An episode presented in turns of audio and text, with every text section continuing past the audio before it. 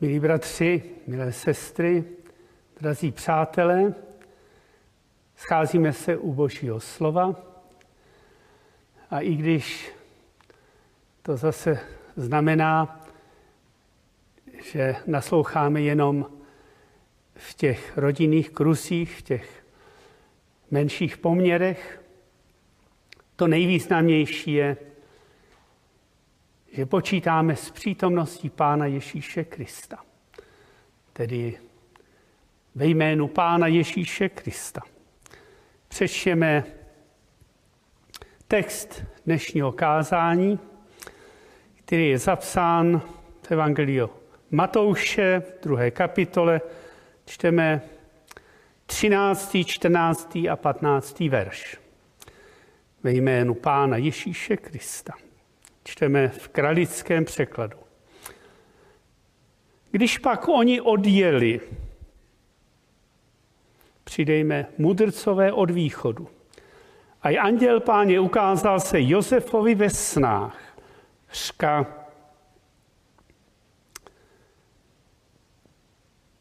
vstana, vezmi děťátko i matku jeho a utec do Egypta a buď tam dokud nepovím tobě, neboť bude Herodes hledat ti děťátka, aby je zahubil. Kterýž stav v noci vzal děťátko i matku jeho a odšel do Egypta. A byl tam až do smrti Herodesovi, aby se naplnilo povědění páně skrze proroka škoucího. Z Egypta povolal jsem syna svého.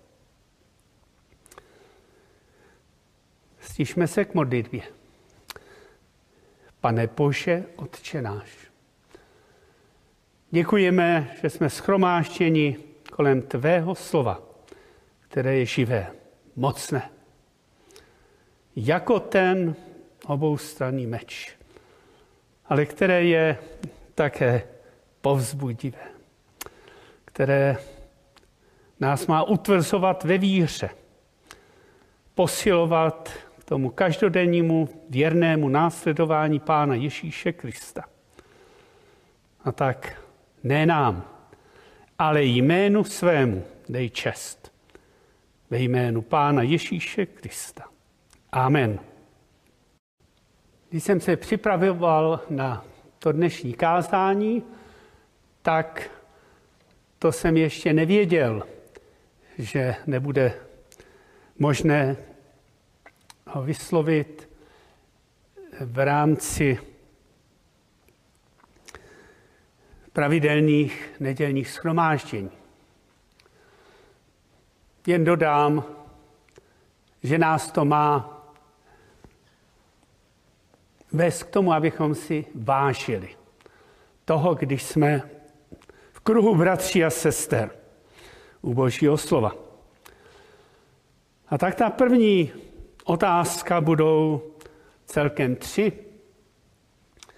Ta je formulována právě pro společenství.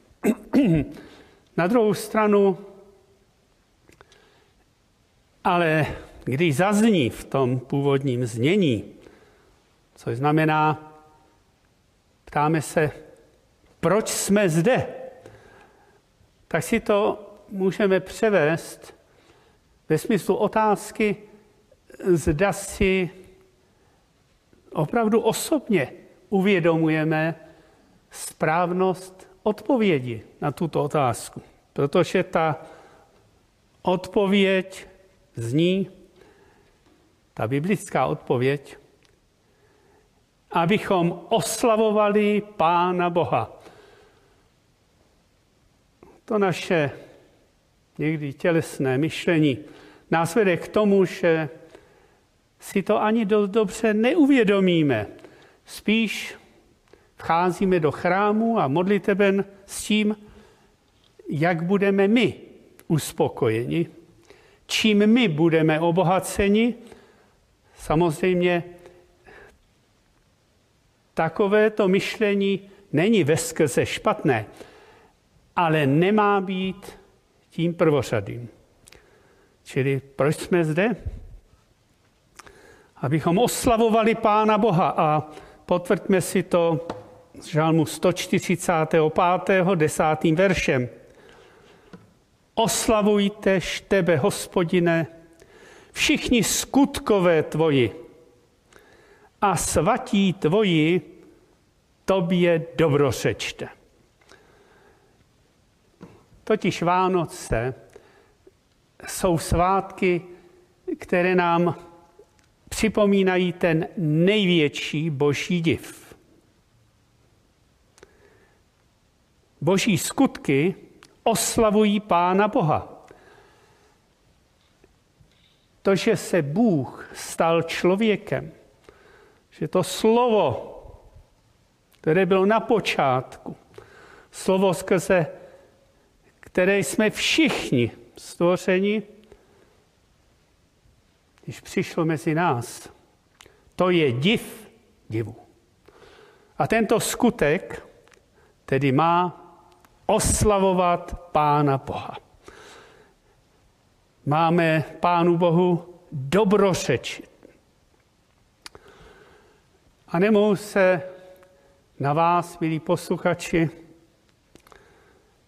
neobrátit otázkou, zda jsme my věřící hluboce vděční za ten dar všech darů, za Pána Ježíše Krista. Za ten veliký, vlastně nezměrný dar. Ale chci poukázat v souvislosti s tím dnešním textem, že jsou také menší dary, které jsou důvodem pro to, abychom chválili Pána Boha. Když se zahledíme do toho našeho textu, tak to, že se zjevil anděl, no to byl div. To, že oslovil Josefa, to byl div. Že mu sdělil něco z budoucnosti. To byl div. A že mu tu budoucnost přiblížil i slovy o tom, že Herodes, že ten zahyne, ten, který se stavěl proti pánu Ježíši a chtěl ho zahubit. A až po smrti Heroda se bude mět z toho Egypta, kam měl utéct, vrátit. A tak bych se na vás rád obrátil s dotazem, zda také jako věřící prožíváte hlubokou vděčnost za ty nejrůznější boží dary, Protože křesťané mají mít otevřený zrak. Křesťané vlastně mohou každý den prožít, vnímat nějakou jedinečnou duchovní zkušenost. Co čteme v epištole Římanům 8.14? nebo kteří školy duchem božím vedení bývají, ti jsou synové boží. Tak tedy proto, že nás duch svatý vede, tak zakoušíme znovu a znovu podivuhodné boží divy. A promítejte ten svůj život právě i do těch skutečností, které prožil Josef. Tedy proč jsme tady? Abychom oslavovali Pána Boha. Aby nám ta kázání přibližovala nejrůznější boží dary. Druhá otázka. Proč jsme konkrétně u božího slova? A odpověď, abychom byli božím slovem obohacováni. Zase Zalistujeme v knize Žalmů, tentokrát to bude 56. žalm, 11. verš. Tam čteme, Jáť budu Boha chválit ze slova. Hospodina oslavovat ti budu ze slova jeho. Prožíváme všichni hluboký zážitek z toho, že jsme u božího slova. Žalmista, já budu Boha chválit ze slova. Proč měl jít Josef do Egypta? Aby se naplnilo proroctví. Aby Boží slovo se stalo skutečností v jeho životním postoji.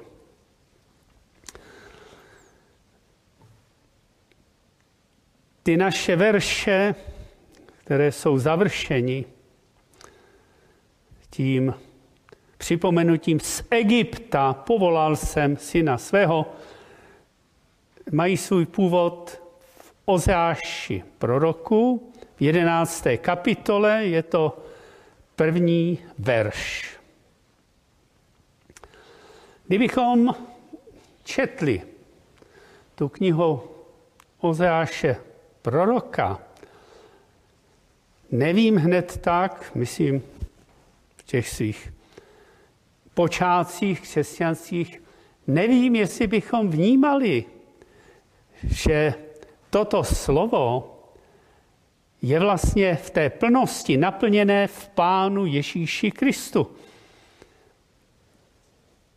Ale ta jedna z teologických pouček, na které čas od času poukáži, tak říká, že starý zákon se novým otevírá. A tedy to, co pán Bůh zjevil Ozeášovi, tak to vlastně je otevřeno novým zákonem, že se naplnilo v Pánu Ježíši. A nám to má být k veliké radosti, že se nám otevírá písmo svaté. Nemohu nevzpomenout na ty dva učedníky, kteří šli po ukřižování Pána Ježíše do Emaus. Byli smutní, byli bezradní. Pán Ježíš o nich věděl z mrtvých vstalý Kristus se k ním připojil a tak se jich ptá, proč jsou smutní. A oni odpovídají, nevědí si vlastně rady s tím, že ten, kterého považovali za mesiáše, je již třetí den v hrobě. Ovšem, pán Ježíš v hrobě nebyl. A pán Ježíš jim začal otevírat písma. A začíná Mojžíšem. A nakonec, když se k této události ti dva učedníci vrací, tak oni vyznávají, zdališ srdce naše v nás nehořelo, když mluvil nám na cestě a když otvíral nám písma, 24. kapitola Lukáše tak mi věřící, řekněte mi, opravdu známe tu podivuhodnou zkušenost, že naše srdce hoří, když jsou nám otevírána písma? Vybavil jsem si takový příměr. Když ten žáček v první třídě se učí, co ten který znak znamená v abecedě a když najednou začne objevovat slova, začne číst, no to je zážitek.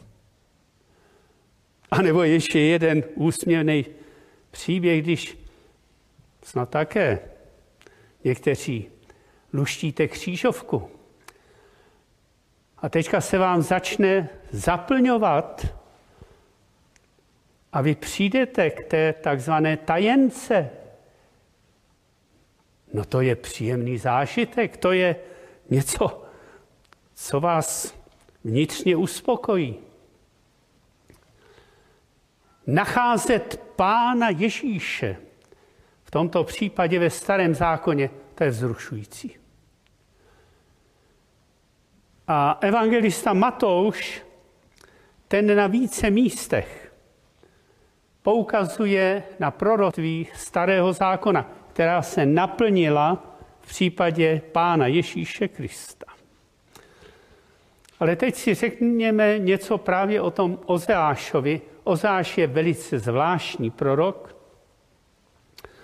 Je to, mnozí víte, první ze dvanácti takzvaných malých proroků.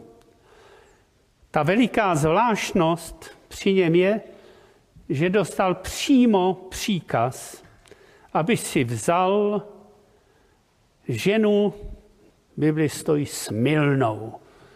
Prostě, řekněme to současným jazykem, prostitutku. To bylo něco neslíchaného, protože taková žena v Izraeli měla být ukamenována. A teď přichází jedno, druhé, třetí dítě a pán Bůh přímo říká, jak se ty děti mají jmenovat. A za těmi jmény je určité boží poselství ve vztahu k Izraeli. Co se stalo z toho kontextu, z té souvislosti víme, že manželka ho opustila, šla za svými milenci. A přesto Ozeáš má o ní stát. Mají dokonce vykoupit. A je to podivuhodná cesta tohoto proroka. Cesta, kterou mu Pán Bůh přibližuje svůj vztah k tomu nevěrnému, cizoložnému Izraeli. Ozeáš, jeden z komentátorů písma svatého nazval tuto knihu Ozeáš, prorok lásky. A to je výstižné protože se znovu a znovu připomíná boží láska. A připomíná se i v tom případě, že je zmíněno vyvedení z Egypta Izraele. To byl obrovský div. Z té světové egyptské říše je vyveden národ. Do Egypta přišlo, víte, pouhých 70 duší s Jákobem. A z Egypta po těch 400 letech, jak říká písmo, vyšel sformovaný národ Faraon ho nechtěl propustit. Kde pak? Vždyť ta prosperita Egypta v mnohem právě souvisela s izraelským národem. Ale pán Bůh rozhodl. A přes ty rány, přes ty naprosto neuvěřitelné projevy boží moci, Izrael vychází.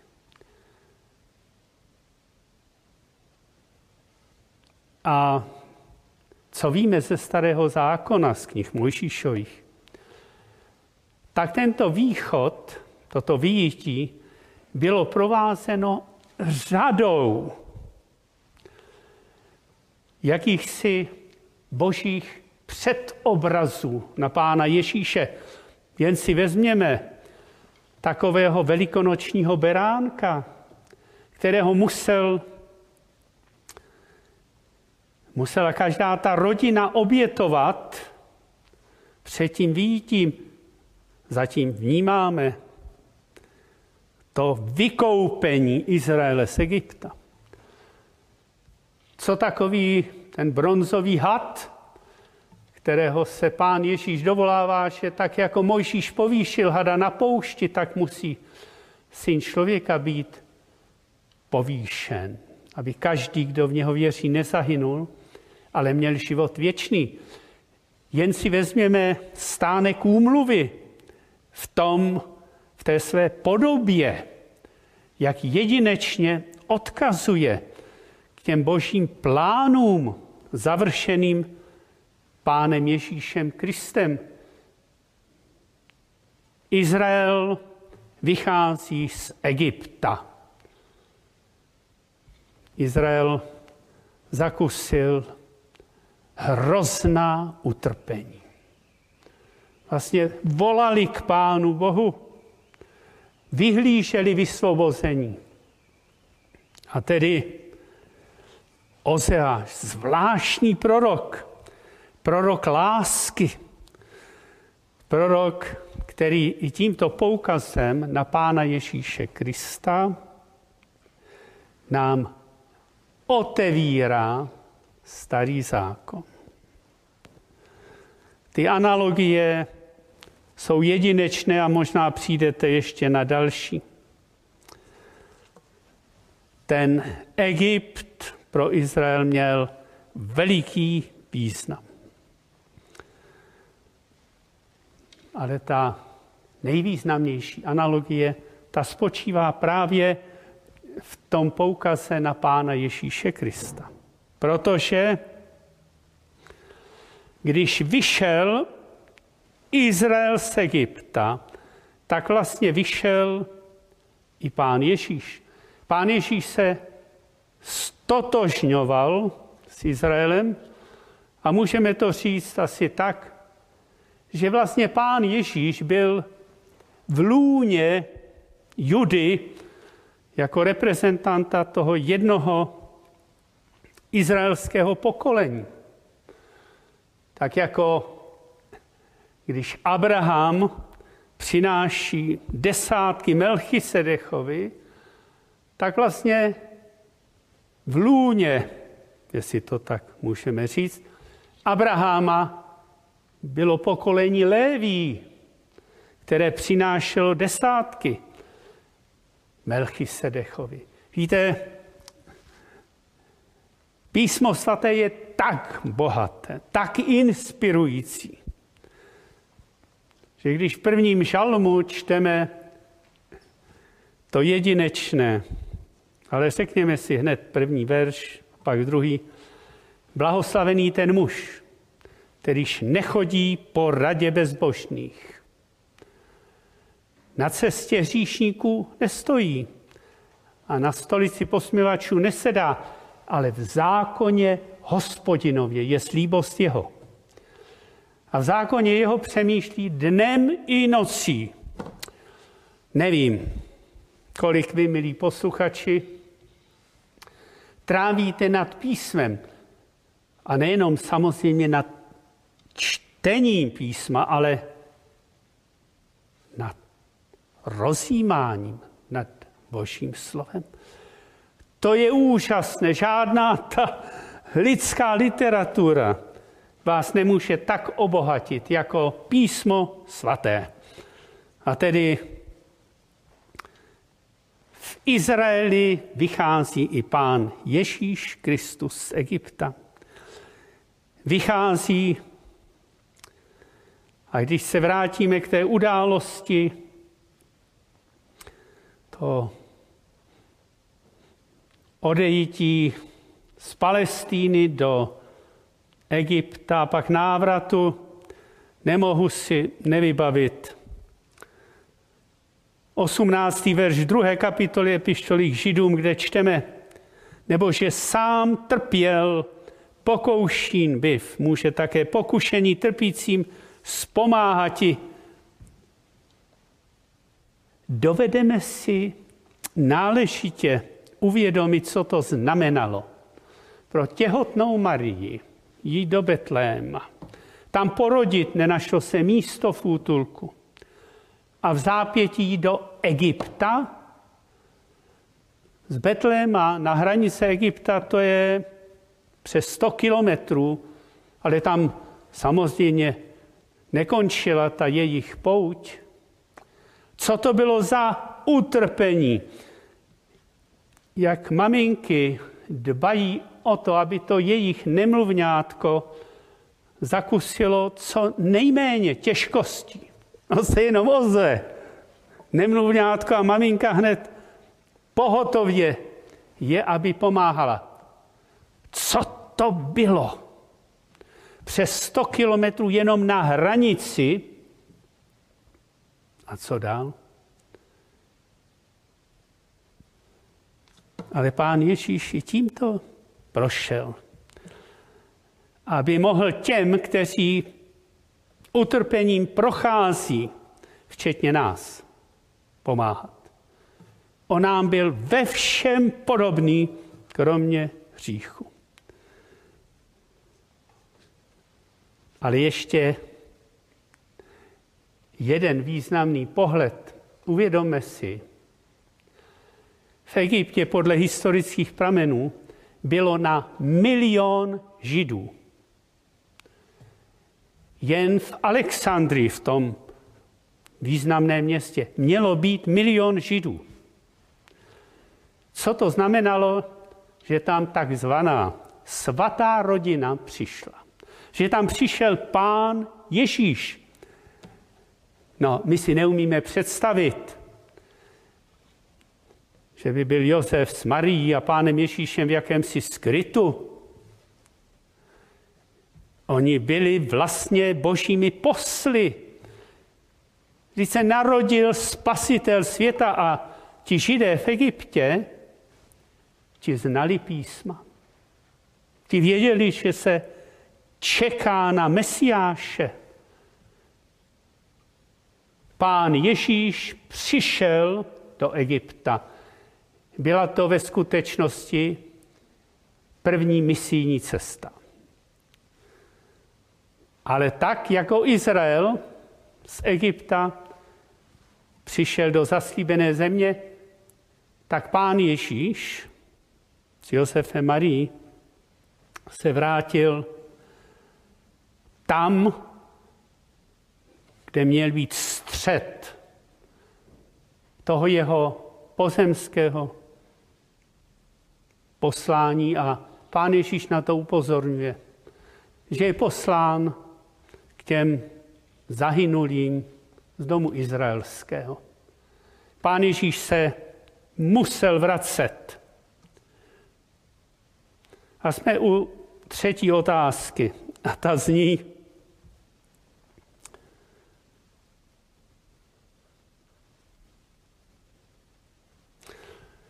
o co jde v našem životě. A odpověď? V tomto případě, jak mne pán Bůh vedl, abychom se stali lidmi víry. My jsme v těch nejrůznějších tiskovinách, médiích, přímo zahrnováni nejrůznějšími obrazy, příběhy slavných lidí. Jak dalece se tam objeví nějaký člověk víry. No ale k tomu jsme voláni všichni my křesťané. Abychom byli lidmi víry. A tak jsem se začet do toho seznamu, který je v jedenácté kapitole epištoly Židům, a šel jsem jedno jméno za druhým. A hned u Abraháma jsem se musel zastavit, To je otec věřících Abraham.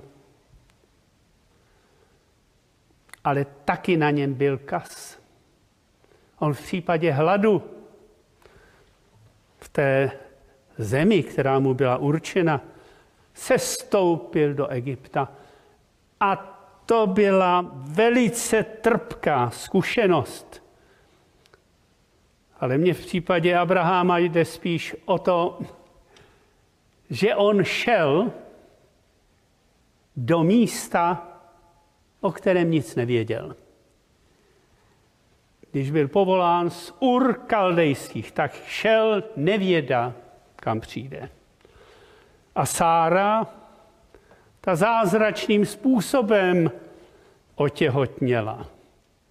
Jedinečná analogie do toho seznamu víry, který končí Davidem a Samuelem. Tam patří Josef. A dejte pozor, Josef je v teologii a v kázáních opomíjen. Maria? No až žasneme, kolikrát ono zhudebněné, zdráva buď milostí obdařena, zaznívá v těch světských médiích. Znáte nějakou píseň o Josefovi? Já ne. Josef je opomíjen. Ale když čtete Matouš první, druhá kapitola, Josef, to je osobnost. Josef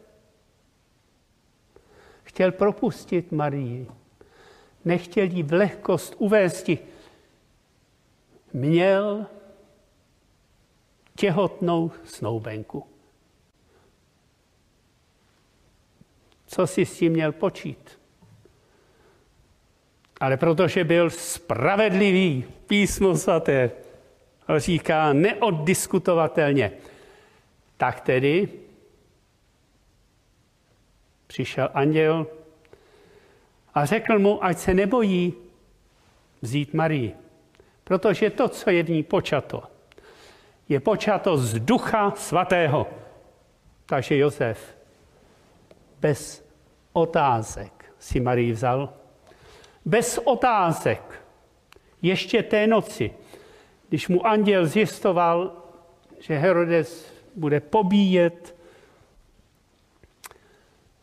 nebude usilovat o zahubení pána Ježíše. Vstal, vzal rodinu a šli do Egypta. Bez otázek. Míváte otázky s ohledem na boží vedení ve vašem životě? Tomu se neubráníme. Proč? A mě napadly takové dvě otázky, dejte pozor. Proč pán Bůh hned, když se rozhodl Herodes zahubit Mesiáše, proč pán Bůh Heroda hned nezahubil? Proč? Proč musel pán Ježíš do Egypta? Odpovíte mi? aby se naplnilo písmo. Ale ještě jeden, ještě jednou proč. Proč třeba pán Bůh by se nedokázal v té zlobě Herodesa, viditelné v těch vojácích, kteří hubili ty synáčky od dvouletých níše. Proč pán Bůh by nespůsobil, aby na ty vojáky sestoupil oheň z nebe? Víte, kam mířím? Král Ochoziáš poslal 50 vojáků jednou, aby zahubili Eliáše se stoupil oheň 50 vojáků, počínaje velitelem, zahynulo. Choziáš poslal po druhé. I ti zahynuli. Až ten pokorný třetí padesátník prosil Eliáše, aby na něj již oheň nesestoupil. Tak byla vyslyšena tato prozba. Jen mi řekněte, to by bylo něco, kdyby najednou na ty vojáky sestupoval oheň z nebe. To by bylo svědectví o moci Boží. Ale nenaplnila by se písma. Víte, jestliže v čistotě srdcí se budeme ptát někdy proč, tak jsem to zakusil ve svém životě. Jestli to bude v čistotě srdce, tak pán Bůh odpoví. Buďme klidní. Ale mnohdy pro tu převrácenost srdce se vůbec ptát nemáme. Když nám pán Bůh předešle nějaké jasno v tom, co zamýšlí, aby se jeho záměr v našem životě naplnil. Tak tedy, proč se ptát? Proč? Jde o boží záměry. Josef, muž spravedlivý, muž víry, patřil do toho seznamu reků víry? Bez pochyby. A kež Pán Bůh v těch našich srdcích způsobí, abychom chtěli být lidmi víry. A končíme tedy otázkou, jak si každý jednotlivec z vás posluchačů stojíme ve vztahu k Egyptu. Víte, Egypt v duchovním slova smyslu byl oblastí duchovní tmy.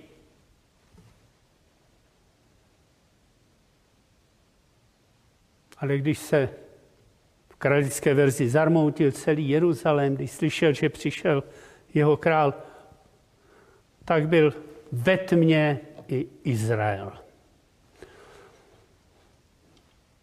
Ale ta oblast duchovní tmy, ta potřebovala světlo. A jenom Pán Ježíš Kristus mohl o sobě prohlásit, já jsem světlo světa. Kdožkoliv mne následuje, nebude chodit ve tmě. Možná někteří z nás byli v Egyptě. Na mne osobně to tam padalo. Egypt, velice nábožný národ, ale ta jeho zbožnost plná pověr, vždyť počínaje faraonem, ten, který faraon byli zboštěni. A ta jejich úcta k mrtvým, ta vybavenost mrtvých vším možným pro tu věčnost, to je přímo odporné. Jestliže někdo z vás, milí posluchači, nemáte Pána Ježíše jako světlo světa, tak k čemu jsou Vánoce? Když přišel Syn Boží světlo světa na tuto zem, než abychom se k němu obrátili, abychom si uvědomili, v jaké tmě svět leží bez Pána Ježíše Krista. A když již existují tyto svátky, kež by Pán Bůh dal, aby formou té hudby, ale především kázání Božího slova, byl oslavován Pán Ježíš Kristus. Kež se i vy, kteří mu dosud nepatříte k němu, obrátíte v Pánu Ježíši. Je smysl a bohatost toho pozemského života, tím spíš v tom nebeském království, kde budeme patřit na tu slávu beránka Božího, který snímá hřích světa.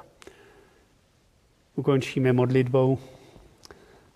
Pane Bože, Otče náš, je to veliká výsada, že mohu nést tvé slovo, že mohu poukazovat na Pána Ježíše Krista. Že mohu poukazovat i na toho Josefa, Marii, které si vyvolil k tomu, aby byli jeho pěstouny.